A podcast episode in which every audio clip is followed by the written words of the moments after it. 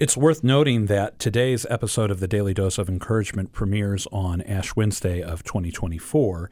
And this theme that we have of examining our consciences, putting the temples of our souls in order by looking at the Ten Commandments, and, and so many wonderful reflections can be a great assistance to us as we begin the season of Lent. So, Patty, I'm going to turn it over to you for another reflection on the Ten Commandments today. Well, all of Lent can be the cleansing of our soul, but today and this week in particular, we're looking at the state of our own temple.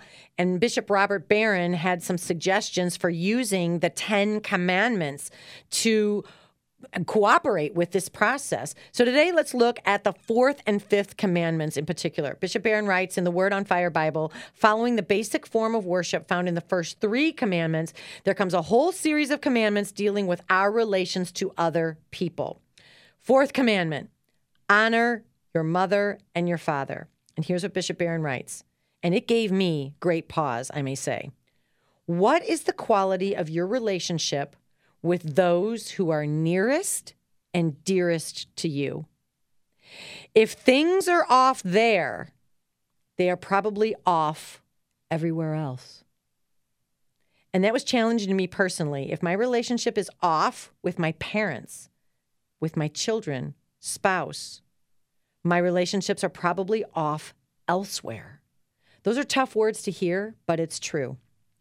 The fifth commandment you shall not kill.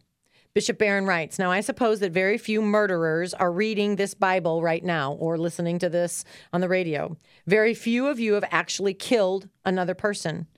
But what is the role that violence plays in your life? What is the quality of your temper? Have you effectively killed people, that is to say, rendered them lifeless?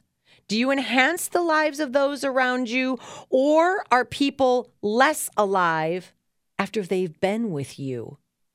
Both of his comments really made me think and challenged me greatly.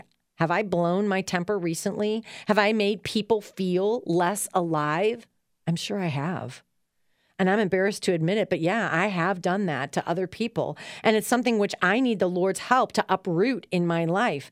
I need Him to do some house cleaning in this area. So, what about you? Take it to prayer. Ponder the fourth and fifth commandments today in regards to the shape of your temple. And of course, let's seek confession if we need to go. Patty, that's a great reminder for us, and one I hope we always take note of seek confession if we need to go. And this week, as we reflect upon the Ten Commandments and our own souls, I hope it's one we take very seriously. Thank you for today's dose of encouragement.